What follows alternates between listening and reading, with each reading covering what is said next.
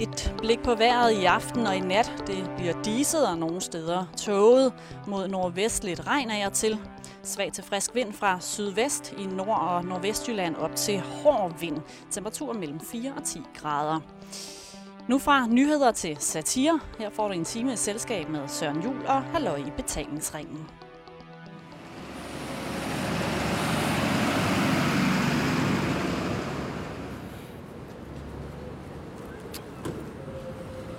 Klokken er lige lidt over 8.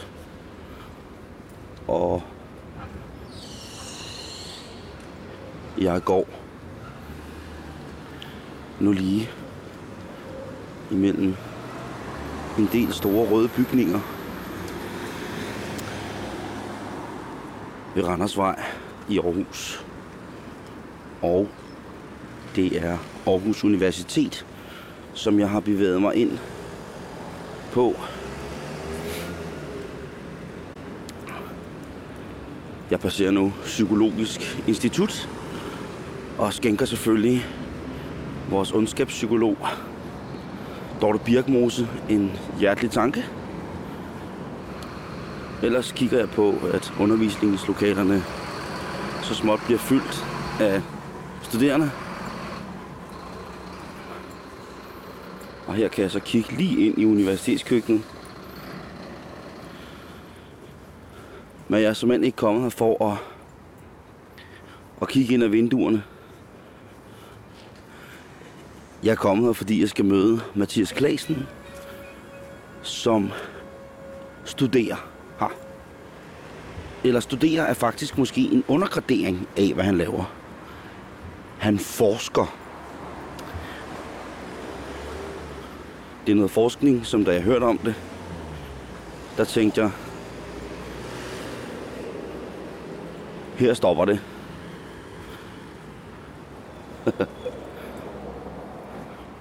Men det gør det ikke.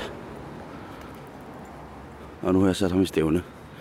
Her på hans kontor på Aarhus Universitet.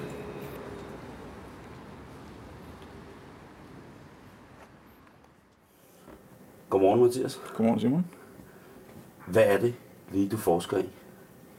Skræk og rædsel og alle, alle håndemonstre. Og hvordan øh, det hænger sammen med den måde, vores psyke er konstrueret på. Så jeg forsker i ting, der ikke eksisterer, men alligevel eksisterer alle vegne. For eksempel vampyrer, zombier, øh, varulve, spøgelser. I spøgelser og altså... Hvordan vælger man det? Det, egentlig så, så øh, vokser det ud af sådan en personlig fascination, kombineret med en manglende forståelse i mig selv for, hvorfor jeg har den fascination. Så hvad er det, der er spændende? Hvad er det, der gør, at selv et menneske, der ikke tror på spøgelser, kan lade sig skræmme af en spøgelseshistorie? Der er jo et eller andet, der ikke helt hænger sammen. Jeg tror ikke, der findes vampyrer, men jeg kan godt lade mig skræmme fra videre sans af en velfortalt vampyrfilm. Så det er egentlig sådan en... Øh, et behov for at vide, hvad der er, der foregår, hvad der er, der er på spil, hvilke psykologiske mekanismer, der, øh, der er ansvarlige for det der besynderlige fænomen, som det er, at millioner af mennesker verden over frivilligt opsøger den rendyrkede redsel i biografens halvmørke eller i deres egen komfortable lænestol. Måske endda betaler penge for det. Hvordan er det at have en, at have en hverdag, hvor man koncentrerer sig om ting, der ikke findes? Jeg kan godt se, hvis jeg møder mine kolleger fra øh, afdelingen fra fysik eller biokemi eller sådan noget, så synes de, det er en anelse besynderligt, at der skal bruges forskningsmidler på at finansiere, at jeg løber rundt og læser vampyrromaner. Hvorfor skal der bruge forskningsmidler på det? Fordi, for det første, fordi det er et fænomen, som er, det er noget, der optager mange. Der er mange, der opsøger de der ting. Der er rigtig mange teenagepiger lige nu, der løber skrigende ind og ud af biografen for at se Edward Cullen og de andre glitrende vampyrer. Og det er et gammelt fænomen, der hænger sammen med nogle mekanismer i vores hjerner, som er meget, meget gamle. Så det at forske i vampyrer og zombier og horror film og gyserbøger osv., kan give os indblik ikke alene i den genre, men også i vores sind, den måde, vi er konstrueret på. Så jeg mener, det er vejen til erkendelse. Det er et grundforskningsprojekt. Og det er klart nok, at jeg kan hverken bygge en raket eller en kaffemaskine eller finde en ny type penicillin. Men derfor kan der godt være en, øh, et rationale i, at den slags forskning skal finde sted. Og det er noget, der har bred interesse. Der er mange, der, altså jeg tror, der er mange, der som mig spørger sig selv, hvorfor er det lige, at jeg tiltrækker sig de der ting? Hvorfor er det lige, at jeg betaler penge for at gå i biografen og se en skrækfilm, eller købe den seneste Dennis Jørgensen roman, eller Stephen King roman? Men vampyrer Ja, er du rigtig interesseret i. det, det, det, det, det her, ja, det har været mit forskningsprojekt den seneste tid. Så mit umiddelbare billede af vampyren er af Bram Stokers. Ja. Det er fordi, du er en dannet mand. Hvad? Det der poplitteratur af, af smødeste skuffe. Bram Stokers Dracula. Ja.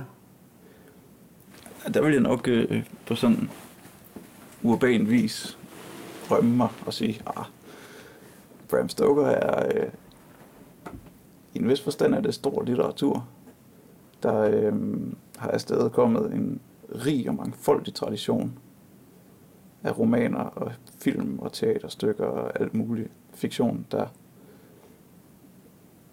på en gang viderefører arven fra Stoker, og sådan ligesom gør oprør mod den.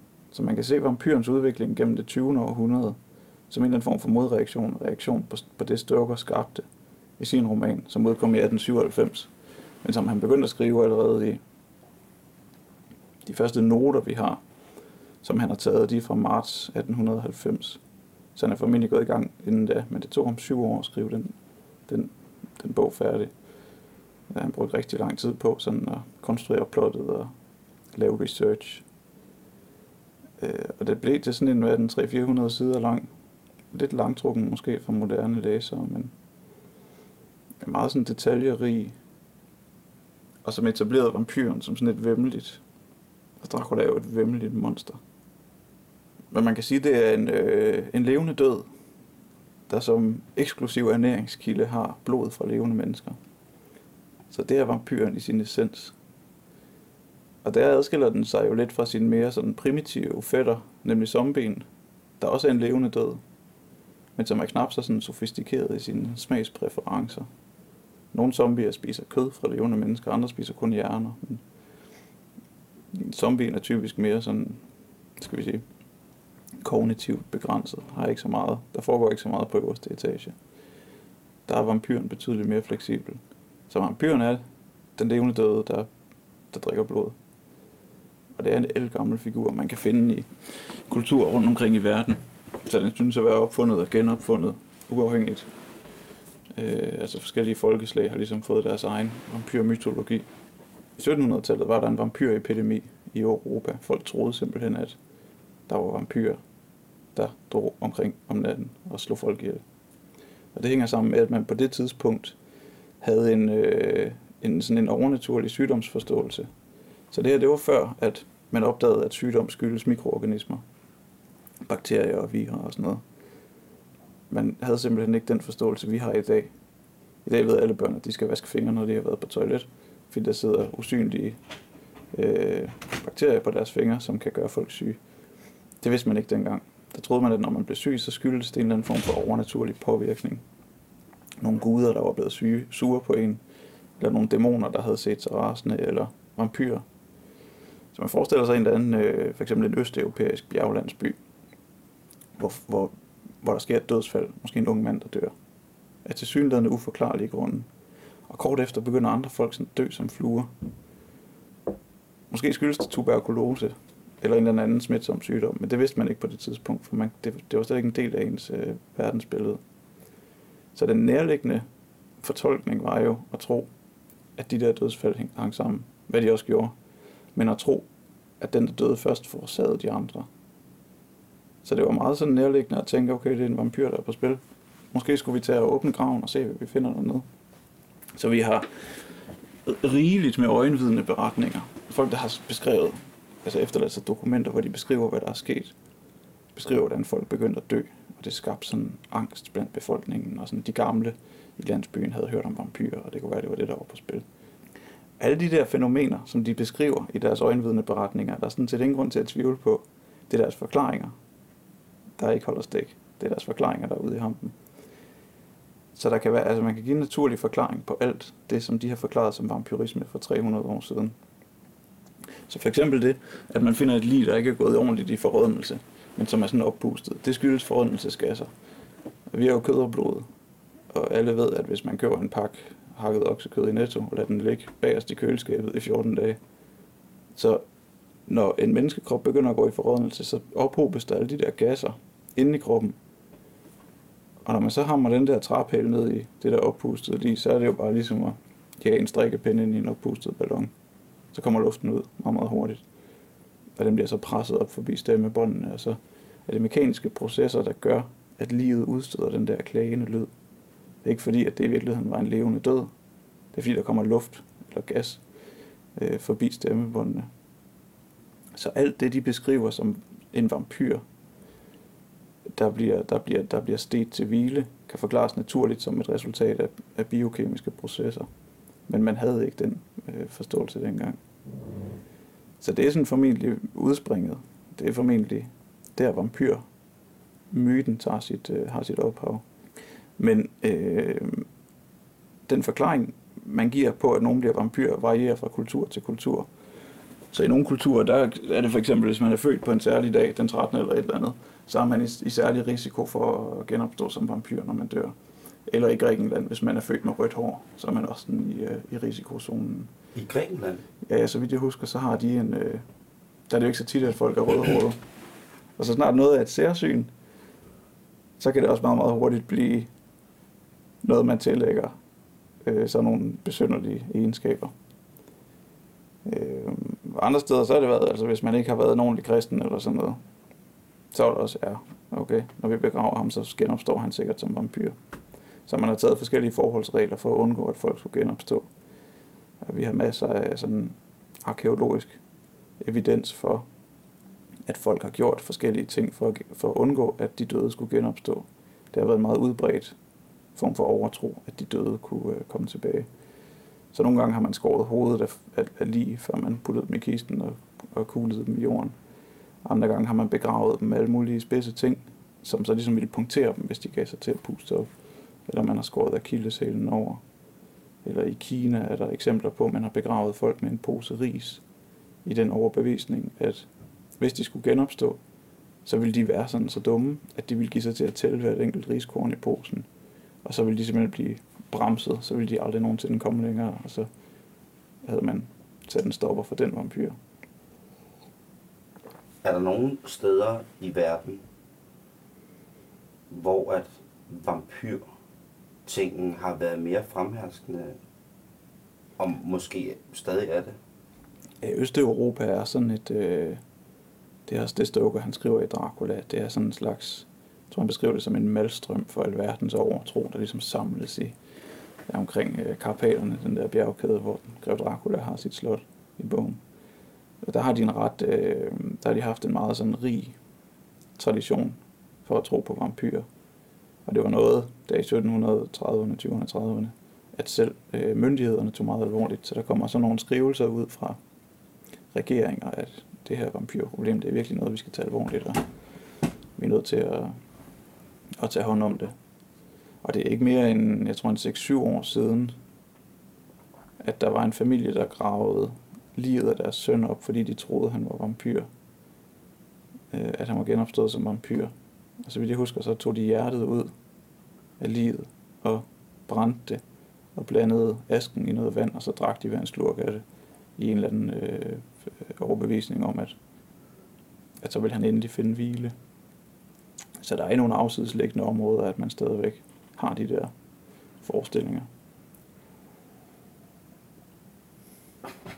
Ja, det er ret hæftigt. Ja, det er det fandme. Men man kan godt forstå det, altså hvis man sætter sig, hvis man prøver sådan virkelig at, der er det måske bedre, at klokken ikke er tidligt om morgenen, men en sen aften, man er alene hjemme, og man slukker for alle lyset, tænder et enkelt sterin lys, virkelig forestiller sig, hvordan det var at leve for 300 år siden, før elektrisk lys. Og når mørket falder på, så er vi jo alle sammen sådan nogle forskræmte hulemænd i virkeligheden. Altså, så er det, når man er alene, og det er mørkt, så er det sgu svært ikke at tro på spøgelser. Eller man går en tur igennem skoven om aftenen eller natten alene.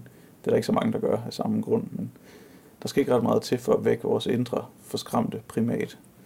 Vores indre behårede hulemand, der sådan virkelig farer sammen med den mindste lyd fra, fra skyggerne. Eller...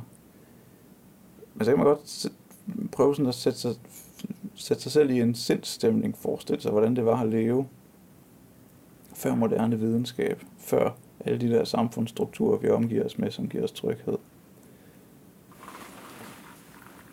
Jeg sidder jo i autocamperen Mm. i mørket. Ja, det tænkte jeg også på. Og min, min mor sagde faktisk til mig forleden, om det ikke var uhyggeligt Mhm. at sidde ude i autocamperen, når det blæste, og det var mørkt. Ja.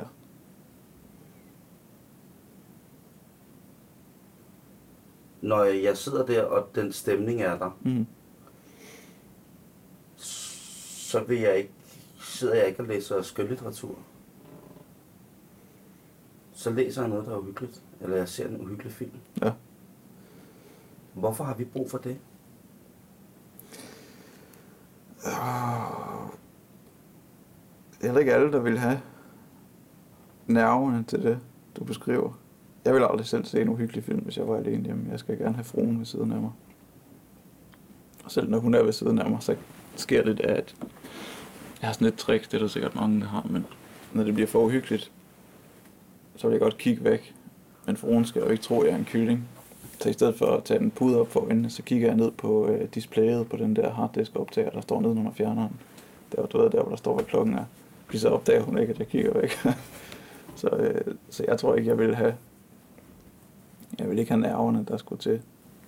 Vi har jo ondskabsuge i den her uge. Ja, øh, eller de her dage, og det er jo at, det er jo lidt at mæske sig. For eksempel i dag, ja, der er en voldsom seksualisering af vampyrerne. Ja. Altså, ja, det, det er blevet et popfænomen. ja, Øh, vi ser Twilight. ja, Øh, nogen synes, det er mærkeligt. Jeg er som 34-årig ser Twilight. ja, Men det gør jeg. ja. Øh, jamen, jeg springer ud hele tiden om det. Okay. Folk er rystet, farvet og kigger på mig som fortabt. ja. Men jeg gør det. Hvor, hvorfor er der... Altså, det er, der er sket en seksualisering med alt, kan man sige. Men hvorfor er det lige præcis sket med vampyrerne? Øh, det går faktisk længere tilbage. Altså de der, de der folklore, folkloristiske overtro vampyrer, vi snakkede om lige før, de var ikke sexede, de var bare vemmelige og uhyggelige og, og klamme og noget folk frygtede. Men omkring romantikken, slutningen af 1700-tallet, starten af 1800-tallet, der bevæger vampyrfiguren sig fra folkeovertroen og så over i fiktionens verden. Så forfattere, romantiske forfattere begynder at skrive vampyrhistorier. Goethe skriver en vampyrhistorie.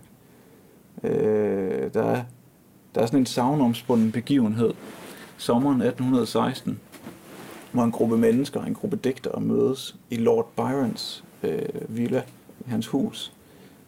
Øh, den store engelske digter. Han havde, et, øh, han havde sådan et stort palæ i Schweiz, så vidt jeg husker, eller også var det i Italien, det er heller ikke så væsentligt, men der inviterede han nogle af sine, øh, nogle af sine homies, Percy Shelley og Mary Shelley, og hans livlæge var der, Polidori. Og de indtog forskellige former for psykoaktive stoffer. Øh, laudanum, som er sådan noget udtræk af opium, tror jeg nok, blandet med alkohol, og drak sig, drak sig fulde og skæve, og gav sig til at fortælle hinanden spøgelseshistorier. Og Mary Shelley, den unge pige, der var en 17-18 år på det tidspunkt, endte jo så med at skrive Frankenstein, der udkom to år efter. Byron skrev et lille digt, som handlede om en vampyr, og Byrons øh, livlæge, Polidori, skrev en novelle, der hed The Vampire, som handlede om sådan en aristokratisk, øh, tiltrækkende og dog frastødende vampyrfigur, der rejser igennem Europa og efterlader sig sådan et kølevand af død og ødelæggelse. Men det var, den der øh, Polidoris vampyr, Lord Ruthven hedder han, var sådan en øh, tiltrækkende Altså en ambivalent skikkelse. Og den der novelle blev ligesom startskuddet på en ny bølge af de der sofistikerede, ambivalente vampyrmænd, som man jo nærmest må sige, at Edward Cullen og Salvatore-brødrene er direkte efterkommere af. Så allerede for 200 år siden ser vi sådan nogle øh, små seksualiserede vampyrer. Selvfølgelig slet ikke i, den, i det omfang, som vi ser i dag i True Blood, og nogle af de mere sådan hæftige, hæftige fortællinger. Der er Twilight jo dog stadigvæk sådan relativt øh, afdæmpet. Selvom jeg ikke har set den nye endnu. Hvad er det, nummer 4? Men Der ja, er lige kommet. ja, jeg har læst romanen, og der har de da, der har de da hæftig sex, i hvert fald. I en sådan grad, at de ødelægger en seng, så vidt jeg husker. Den fik jo egentlig en, øh, en aldersbegrænsning på 15 år fra Medierådet for Børn og Unge i Danmark. Og så hissede Nordisk Film sig op som en distributør af den film. Og sagde, "Ah, nej, altså hvis det kun er unge over 15, der må se den, så mister vi jo vores kernepublikum. Og så enkelte afviger som dig og mig. Vi vil så stadigvæk kunne gå ind og se den. Men alle de unge piger på 14, de... Og så, og så bøjede, øh, så bøjede medierådet sig, og så sagde de, okay, så sætter vi aldersgrænsen ned til 11. Du taler om, om hvad var det, han hed? Polidori? Ja. Ja. Jeg skulle til at sige kondomer, det er noget andet. Ja, det er noget andet, ja. Øh, den meget kendte vampyrforfatter. Ja, præcis. At, at han, han har en aris- aristokratisk... Mm. Hvis vi prøver at henføre det lidt til, øhm, til filmen med for eksempel Brad Pitt, som en samvittighedsfilm vampyr. Ja, Men også som en del af det bedre borgerskab. også det. Og som socialt indlemmet. Ja, ja. Er det... Øhm, hvor hvad var den film hed? Den hedder... øhm, Den hedder Interview with the Vampire. Interview with the Vampire. Ja. Som er glimrende, øh, udover Tom Cruise med. Er det... Øh, er det en affødsel af, af, af Polidori? Det kan man vel godt sige. Altså, øh, der, sker, der sker noget i 70'erne, 1970'erne, hvor øh, vampyrfiguren bliver genfortolket eller omfortolket. Så hidtil, der havde vampyren været sådan et, øh, et monster. I, altså Dracula, han er jo et monster. Grev Dracula er et monster, der skal dræbes. Og det er derfor, at øh, Jack Seward og Jonathan Harker og Van Helsing og Quincy P. Morris drager ud og ender med at skære hovedet af ham og jage en kniv i hans bryst. Fordi han er bare han er bare klam. Altså han har spidse ører, han har hår i håndfladerne og dårlige ånde. Og, altså virkelig en, en, en, en vemmelig og modbydelig mand. Lucy Westenra, der bliver vampyr i romanen, er lidt en anden snak, fordi hun bliver sådan lidt, hun er lidt hot. Lidt lækker. Da hun vender tilbage fra de døde. Hun kommer tilbage som sådan et, øh, et erotisk væsen, der nok hænger sammen med Stokers sådan religiøse overbevisning. Fordi hun, hun bliver beskrevet som sådan et sjælløst, et sjælløst monster. Hun har mistet hele indbegrebet af sin menneskelighed. Og når man piller alt det menneskelige af, så har man et dyr tilbage. Et seksuelt, frodende vilddyr. Men øh, så vampyren er et monster i lang tid, op gennem det 20. århundrede. Men så der i 70'erne, der, der sker der noget med de der Anne Rice-romaner, Interview with the Vampire og alle de andre, hun skrev, hvor vampyren bliver beskrevet som en minoritet i virkeligheden. En forfuldt stakkels skikkelse. Så de der øh, Anne Rice-vampyrer, de er jo sådan nogle eksistentialister, sådan nogle filosofer, der, der tænker over deres egen sådan, natur, og netop tænker over sådan noget som ondskab. Fordi de har jo deres drifter, og vi har vores drifter, og er det ondt at have en drift? Hvad nu hvis den drift går ud over andre, og skal vi kun drikke blod fra rotter, eller altså alle de der sådan, moralske overvejelser, som selv vampyrer kan gøre sig. Så stille og roligt bliver vampyren mere og mere menneske. Ja, det synes jeg godt, man kan sige. Så Sideløbende er der selvfølgelig. I virkeligheden sker der nok en mangfoldiggørelse af vampyrtyper gennem det 20. århundrede. Så et, af, af et spor bliver vampyren mere og mere menneskelig, mere og mere som os, mere og mere noget, som det er legitimt som menneske at forelske sig i. Så Bella, øh, Swan, forelsker sig jo i en vampyr, og han er indbegrebet af alt det, som en mand skal være, men som ingen mænd kan være. Det er ikke noget, vi to kan leve op til. Desværre. Men der er den der tendens, i øjnefaldende tendens hen mod den totale menneskeliggørelse. Eller måske i virkeligheden, hvor vampyren bliver mere menneskelig, end vi er. 30 Days of Night Ja, øh, blev filmatiseret for fire år siden. ja, ja, og handler om en lille landsby. Meget langt væk selvfølgelig. Ja. I en vinterperiode. Ja. Og lige pludselig, så, så begynder folk altså at blive i den grad spist. ja, det gør de. Og det kan vi godt sige uden at afsløre for meget. Ja. Så der er vi jo tilbage i den helt gamle overtro. Det er vi netop. De bor så langt mod nord, at der midt om, altså i det dybeste vinterperiode, er der en periode på 30 dage, hvor, hvor det bare er nat. Og det er jo drømmen for en vampyr. For så vidt, at vampyr ikke kan tåle sollys. Det er jo også en relativt ny. Det stammer faktisk fra Nosferatu, stumfilmen fra 1922. Det er det første sted, vi ser forestilling om, at sollys er fatalt og dødbringende for vampyren. I Stokers roman, som du ved, der kan Dracula godt tåle sollys. Han bliver bare svækket. Så han kan sagtens vandre omkring på Piccadilly Circus og kigge på lækre piger og sådan noget i fuldt dagslys. Øhm, det der med at give, give vampyren svagheder, Ja, helt tilbage fra 1700-tallet, har det været sådan et, et popkulturelt fænomen for at dæmpe frygten for det, for at kontrollere noget? Eller har det været noget, som også er opstået ud af overtroen? Hvad, hvad kommer det af? Altså, jeg tænker, hvis folk har en overtro, ja, og de så møder noget, altså og den overtro så medfører nogle fysiske håndgribeligheder, ja. På trods af for eksempel biokemiske Mm. mm. misforståelser Mhm. eller ubevidstheder. Ja. Hvis der så på en eller anden måde er nogle, nogle slips altså, i det der, så må det vel også nødvendigvis være mennesket, der opfinder deres svagheder. Ja, ja, det må det være. Og vampyren har alle mulige begrænsninger. Altså, selvfølgelig det er en figur, der udvikler sig, så forskellige vampyrer har forskellige begrænsninger. Men man kunne jo da... Godt. Men hvidløg, kom nu. Ja, jamen det er alfa og omega. Og så vidt jeg husker i Stoker, så er det faktisk ikke fedene, de bruger, så er det hvidløgsplanten, som Van Helsing han får sendt til øh, Whitby, eller hvor det nu er, de opholder sig. Og så sætter rundt om vinduet, så, så, øh, så greven ikke kan komme flyvende som, øh, som flagermus. Men hvidløg er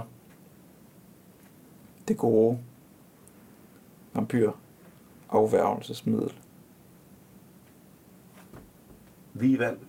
Vi vand, ja, hænger selvfølgelig også sammen med sådan en kristen religiøs forestilling. Er det kirken, der har været inde og blande sig der? Ja, der tror jeg bare, man har taget noget... Øh, altså nogle stunder, så kan man jo jage en vampyr væk med et kors.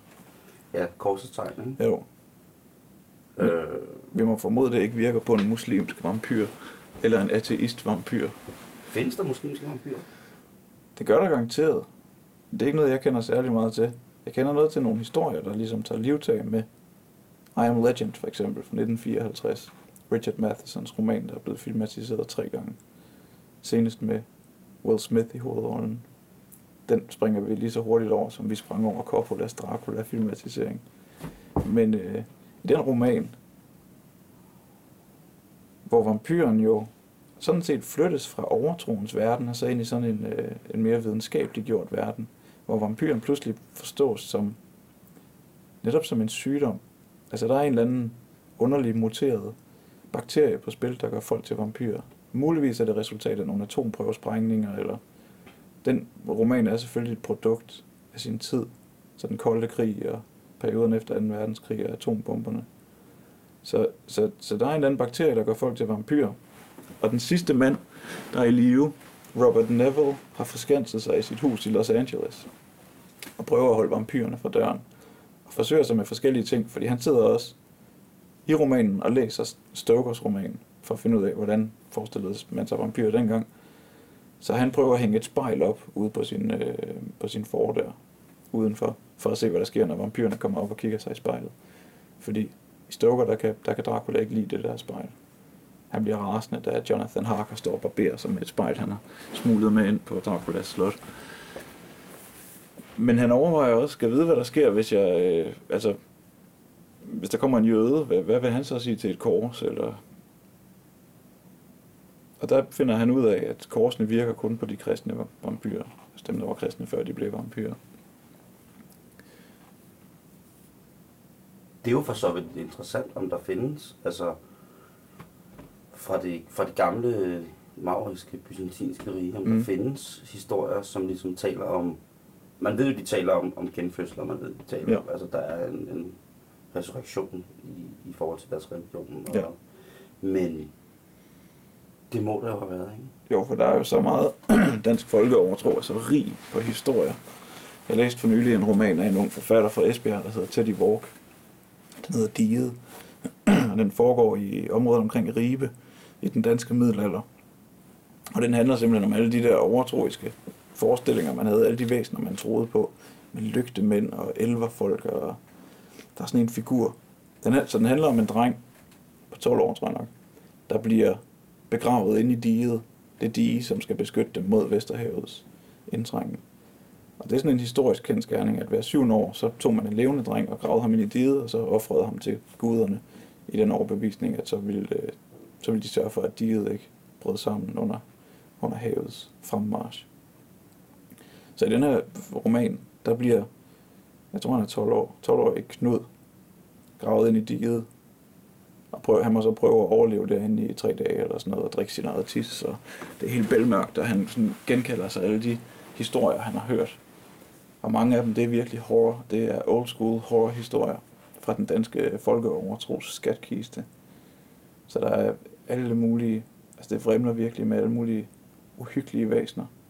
Gammen og kæmpe store, altså Midgårdsormen, og vi kender det også fra nordisk mytologi, hvor det også fremler med alskens monstre. Jeg kan huske, der er et, jeg tror det er et eller andet, et, et eller andet elver folk. En meget smuk kvinde, som man pludselig kan møde en dag, man er ude i naturen, ude i skoven. Og man skal lige sørge for at se bag på hende, fordi når hun vender sig om, så er hun hule. Altså hul indeni, men man kan kun se det bagfra. Det er sådan ret klamt, er ret klamt monster egentlig. Og det kommer fra Danmark. Ja, det, det er så pære dansk, som det overhovedet kan blive. Hvor er vi hen i dag med, med vampyren som, som, som begreb i, i popkultur? Ja, det er sgu et godt spørgsmål. Altså, det er jo Er der blevet frataget, er- er blevet æreløs? Det er den måske nok. Altså, nogen hisser sig meget op over Twilight-vampyren. Men Stephanie Meyer opfandt jo ikke det der selv. Virkelig undrer det mig, at hun ikke er blevet sagsøgt, fordi i starten af 90'erne skrev den anden amerikanske forfatter, L.J. Smith, You Know the Story. Nej, det, ja, men den er fandme vigtig at få fortalt. Jamen, det er den nemlig. Så starten af 90'erne, L.J. Smith, øh, amerikansk forfatter, bosiddende i Kalifornien, tror jeg, skrev en række romaner. Hun pumpede dem simpelthen ud, men de holder. Hun skrev romanforlægget for The Vampire Diaries, som er blevet filmatiseret, eller der er lavet til en tv-serie for nylig. Det er vel, hvad det er, et par år siden eller sådan noget. Så, nogen, så er der nogle Twilight-fans, der siger, Nå, Vampire Diaries har stjålet alt fra Twilight, fordi at tv-serien kom efter. Men i virkeligheden er L.J. Smith 15 år forud. Så hun skriver de der 9-10 bøger, eller hvad der er, i Vampire Diaries-serien, som jo altså handler om en menneskepige, altså de her to vampyrbrødre, Stefan og Damon. Og hun skrev en serie på igen i 10 bind, der hedder The Night World. Øh, hvor den første hedder The Secret Vampire, tror jeg nok. Den er lige kommet på dansk som den skjulte vampyr. Som er sådan noget vampyrromantik, hvor en menneskepige forelsker sig i en vampyrfyr og drømmer om at blive til en vampyr selv. Så vampyrisme er blevet noget, man kan eftertragte. En tilstand, der er federe end at være menneske. Så det ser vi, det ser vi der i starten af 90'erne. Og Stephanie Meyer, hun er jo først ude. Hun er først på banen i 2005-6 stykker. 2005.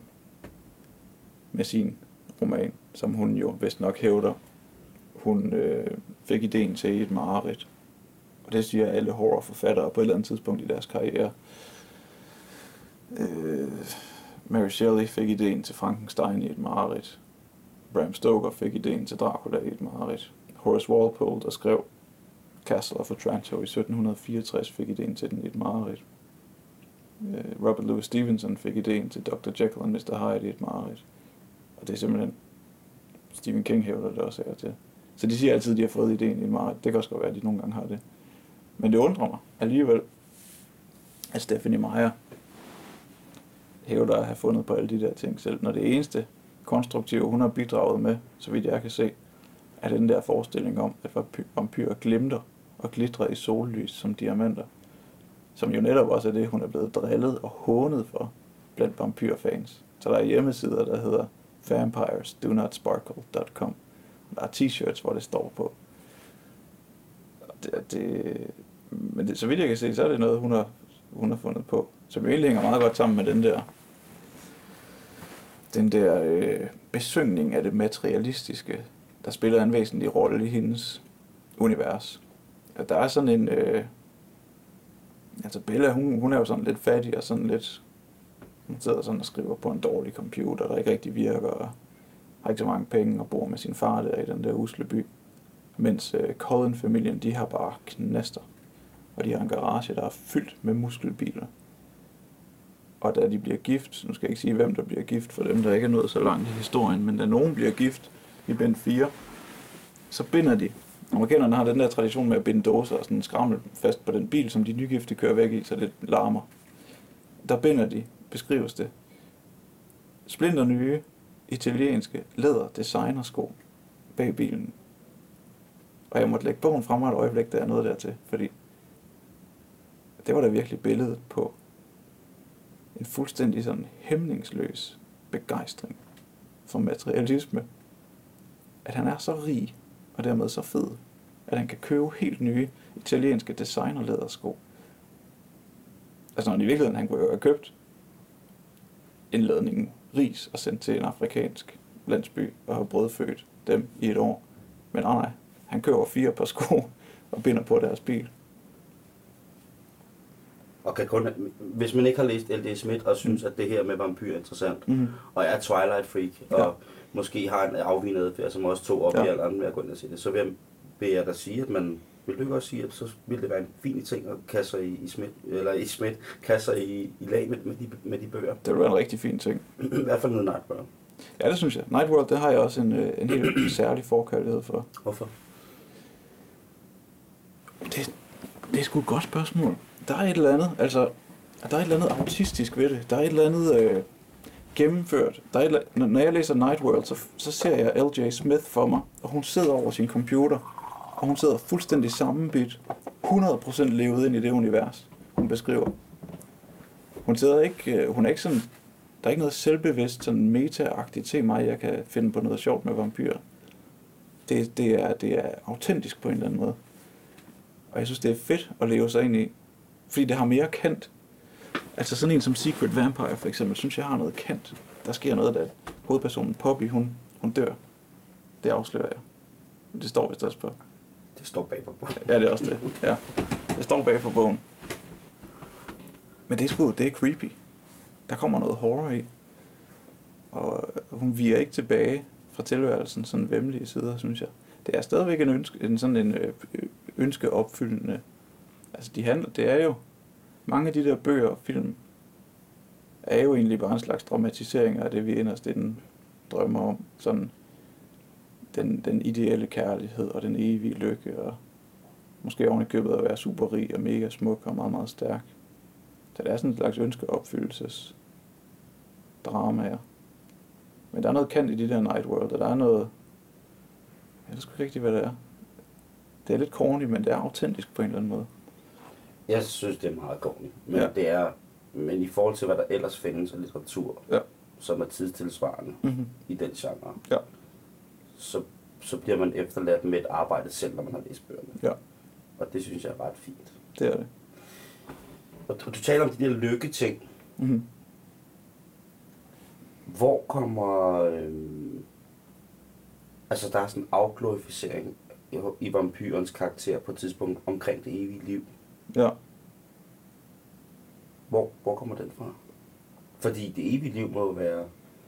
Altså, til at starte med, der bliver, den, bliver man jo ikke oplyst om, at der er nogle psykologiske komplikationer ved det her. Nej. Hvornår begynder netop de der altså meget udtalte Mm. psykologiske ting at komme til vampyren? Øh, Altså, der er, der er så mange vampyr træk, vampyrting, hvor man kan ligesom føre det tilbage til Stoker og sige, her har vi, her har vi uh, udspringet, eller her er der sådan det, den mindste lille ansats til et eller andet. Så allerede i Stoker ser vi, at i det øjeblik, at The Good Guys får fanget Grev Dracula og jaget den der store kugrig kniv i ham, så ser hovedpersonerne lige sådan antydningen af et smil på Grev Draculas ansigt, inden han bliver til støv. Og jeg tror nok, det er mine Harker, der konkluderer, at inderst inden var det en frygtelig forbandelse for ham at have levet i 500 år, uden venner, og uden ægte kærlighed osv. Så, videre. så allerede dengang ser man sådan begyndelsen til det, der så sidenhen er blevet et vigtigt element, nemlig at det evige liv er en forbandelse, måske snarere en, en velsignelse, at det ikke er noget, man skal efterstræbe. Så der er nok, men hvornår det virkelig sådan går amok, det, er også, det spiller også en væsentlig rolle i Anne Rices romaner og filmatiseringerne af dem. Problematiseringen af det evige liv. Og det at gøre sig overvejelser over, hvor fedt det i virkeligheden er at leve for evigt. Hvis prisen, man skal betale, er, at alle ens venner dør, så får man nye venner, og så dør de, for så vidt, at de er dødelige eller menneskelige. Og der er også i, i Interview with the Vampire, der er der en lille pige, der bliver til, bliver til vampyr. Og hun er jo pisse rasende over det. Altså det er, det er minusfedt for hende at være fanget i en piges krop. Men med et intellekt, der er jo modne, så bliver ældre og ældre. Og den bliver jo så sat på spidsen i, uh, i uh, True Blood, hvor Jessica bliver gjort til vampyr, som, hvad er hun, 17 år eller sådan noget, og jomfru. Så er hun jo fanget i en evig jomfronalsk tilstand. Så hver gang hun skal have kønslig omgang med nogen, bliver det hendes første gang, og dermed knap så nydelsesfuldt, som hun måske kunne have drømt om. Så for hende er det jo også, hun bliver glad for at være vampyr, men det er samtidig også en forbandelse for hende. Så en vampyrvej i, i, i fortæller, øh, altså måden at fortælle på, er, at man at vi menneskeliggør dem. Mm-hmm. Mere og mere og mere og mere og mere. Og en anden er den benhårde stil med, at de stadig er 30 Days of Night-stilen. Ja. Og de er, øh, altså de er mørkets væsener. ikke? Ja, jo netop. Det er ret interessant.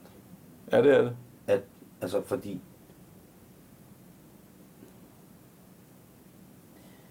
Jeg er ked af at sige det, men noget af det må være penge, ikke? Jo. Der, der må være nogen, der siger, jamen... For jeg kan sagtens se en god idé Mm. i at menneskeliggøre de sataner her. Ja. Og give dem en bevidsthed. Mm. Og give dem nogle, nogle personlige komplikationer. Følelsesmæssigt og alt muligt, ikke? Ja. Men et eller andet sted, så ligger den voldsomste fascination hos, fra min side, hos de der for, forbandede modbydelige satansvæsener, som kun har én ting for øje. Ja. Og det, Og, hvad- og hvad kaldte du kaldte det? Den eksklusive næringskilde. ja. ja, det har de, ja. Jamen, det, de står også mit hjerte, eller i hvert fald de mørkere afgrunde i mit hjerte, nære. Altså de der, de hardcore motherfucker vampyrer, Ja. der bare vil nakke og ødelægge uden tanke på moralske dilemmaer og øvrige konsekvenser. Vi sidder her på dit øh, kontor på Mm. Aarhus Universitet Ja. i 2011 og Det- snakker dybt seriøst om vampyrer. Mm. Øh, Jeg vil betegne os begge to som være voksne mennesker. Ja, sådan morfologisk, øh, hvad skal man sige, kropsligt.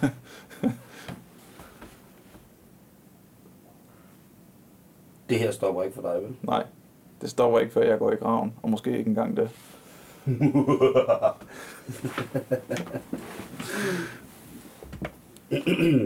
Nej. Det er fedt.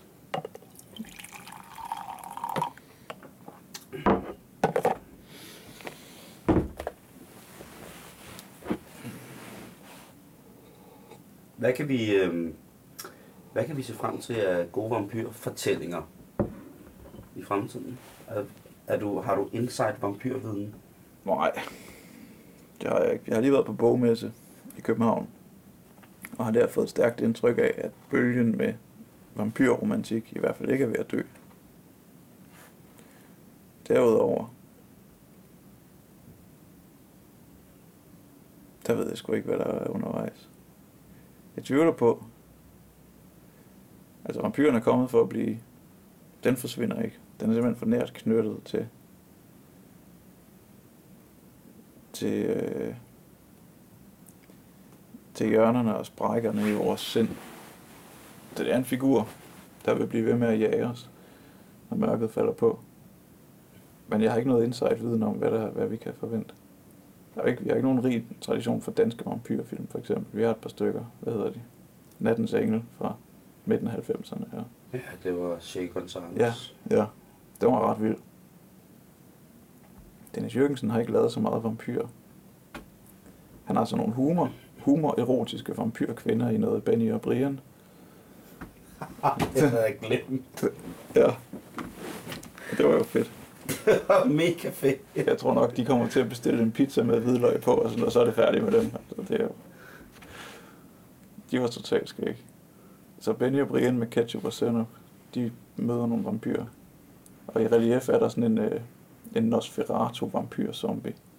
Men det er ikke en figur, han sådan har været specielt. Der er han jo mere zombie-mand. Vel egentlig, med kadavermarsch og kadaverjagt. Dansk horror egentlig.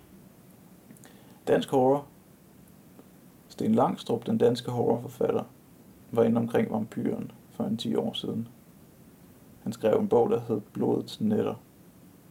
Den er nok fra omkring årtusindskiftet, jeg kan ikke præcis huske det. Den var ret fed. Dansk horror trives relativt godt.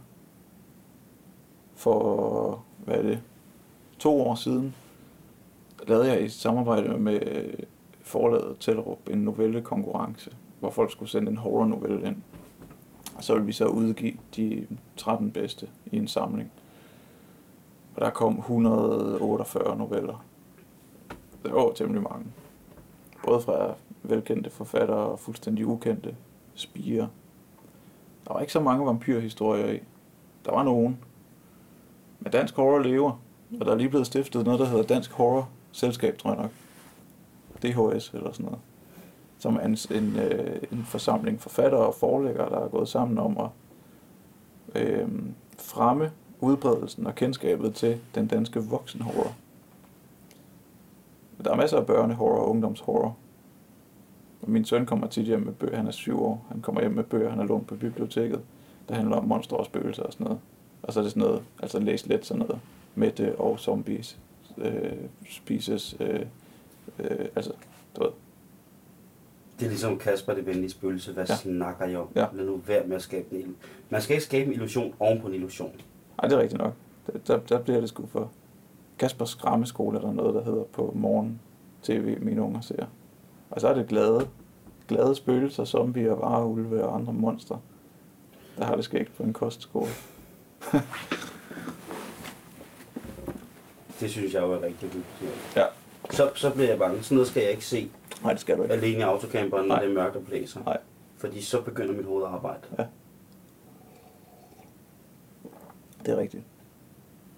Så når jeg møder Kasper, det venlige spøgelse, så ved jeg, at han har et slip, en glitch et sted. Ja, og så er du, så er du fucked. Og lige pludselig, ikke? Jo. Så er jeg bare nede i den der gennemsigtige mave i tusind små stumper.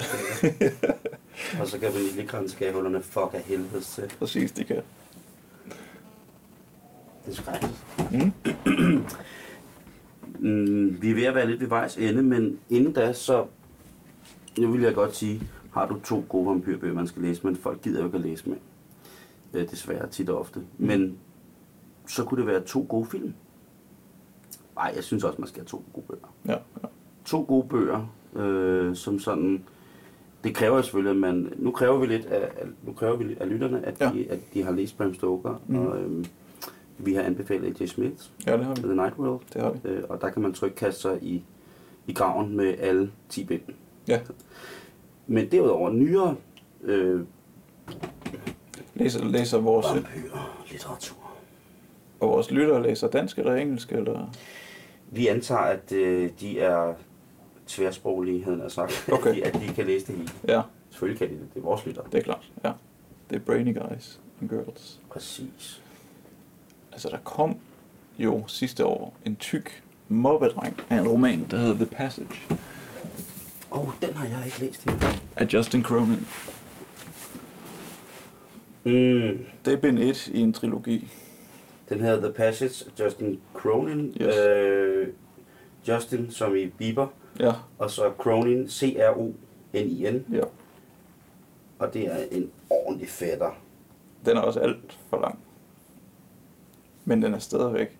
Det er en af de der besynderlige bøger, og du kender dem garanteret, hvor mens man læser, så bliver man irriteret over alle mulige ting. Hans måde at skrive på, og hans dvælen ved et eller andet. Og... Men når man er færdig med den, så bliver den bare ved med at sidde derinde i kraniet. Og sådan, jeg ved ikke, hvad fanden der sker, men jeg kan ikke få den ud af hovedet, og det er et år siden, jeg har læst den. Der står her bagpå, Read this book and the ordinary world disappears. Og det er så en hyggelig fætter, der hedder Stephen King, der Ja. har givet den anbefaling. Ja, han har været ret begejstret for den. Der var sådan et interview med Justin Cronin på amerikansk tv, hvor lige pludselig uden Cronin vidste, så ringede Stephen King ind til programmet og sagde, at det her det er en totalt fed bog. Og Justin Cronin var fuldstændig rundt på gulvet og ude af befippelse over at selve horrormeisteren, The King, gav den sin, øh, sin anbefaling. Og, og vi taler her, nu skal jeg lige jer lige op, jeg sidder med bogen i hånden, det er, og det er det, er det vi kalder mobbedrengen. Ja. Og jeg kan lige for at tage modet helt fra lytterne sige, at den er... Den slutter på side 766. Ja, og så bind 1 i tre planlagte. Og der står øh, bag på den, øh, her der står der, det er det, der står bag på bogen nu, så kan folk selv finde ud af, om de gerne vil have den. Jeg synes jo, det ville være en fantastisk ting, øh, en mandelgave, hvis vi endelig skal være lidt praktisk. Det kunne det være, ja. Ikke? Jo. I vampyrfamilien. Amy Harper Belafonte is six years old, and her mother thinks she's the most important person in the whole world. She is. Anthony Carter doesn't think he could ever be in a worse place than death row. He's wrong. FBI agent Brett Volgast thinks something beyond imagination is coming. It is The Passage by Justin Cronin. Yes, sir. Den perfekte mandelgave. ja, det er det. det er en meget stor bog. Hvis den er for stor til mandelgaven, Ja. så synes jeg, at det kunne være noget. Åh oh, ja. Den har vi også snakket jo om Ja. i, øhm, i, hvad hedder det, i programmet. Ja. Øh, I Am Legend. Mm. Filmatiseringen, som folk sikkert kender den mest fra, Ja. som vi springer det over, Det gør vi. øh, er altså en... Den er for 4 eller 55 film. Jeg tror, den er 54, men der, Ja. Og det er en lille lommestørrelse. I Am Legend øh, af Richard Matheson. Og Richard, det er som i Sir Cliff Richard. Det er og det. Matheson, det er M-A-T-H-E-S-O-N. hmm. Ved du hvad, vi gider ikke anbefale film. Folk skal sgu til at læse nogle bøger. det skal de. Så øhm, The Passage af Ja. Justin Cronin, Mm. I Am Legend, Richard Matheson. To mandelgaver, du skal give din familie. Netop. Mathias, tusind tak, fordi du gad være med. Tak for invitationen. Jeg glæder mig til, at vi skal finde den danske vampyr. Og det gør jeg også. Fordi nu kører jeg rundt. Ja. Så kan jeg jo spørge. Du spørger lige. Kan jeg vide, om jeg ikke skulle snakke med ham Teddy der, der har skrevet den bog? Han har indsigt. Kør lige til Esbjerg. Eller Tjæreborg, tror jeg, han bor i. Det er lige uden for Esbjerg. Ja. Det er der, hvor øh, champignonfabrikken ligger. Er det det? Ja, der ligger dem, der laver glas champignon. Så der har de noget psilocybin og nogle ting, der virkelig kan sætte... Øh... Nej. Tak fordi du ville være med. tak.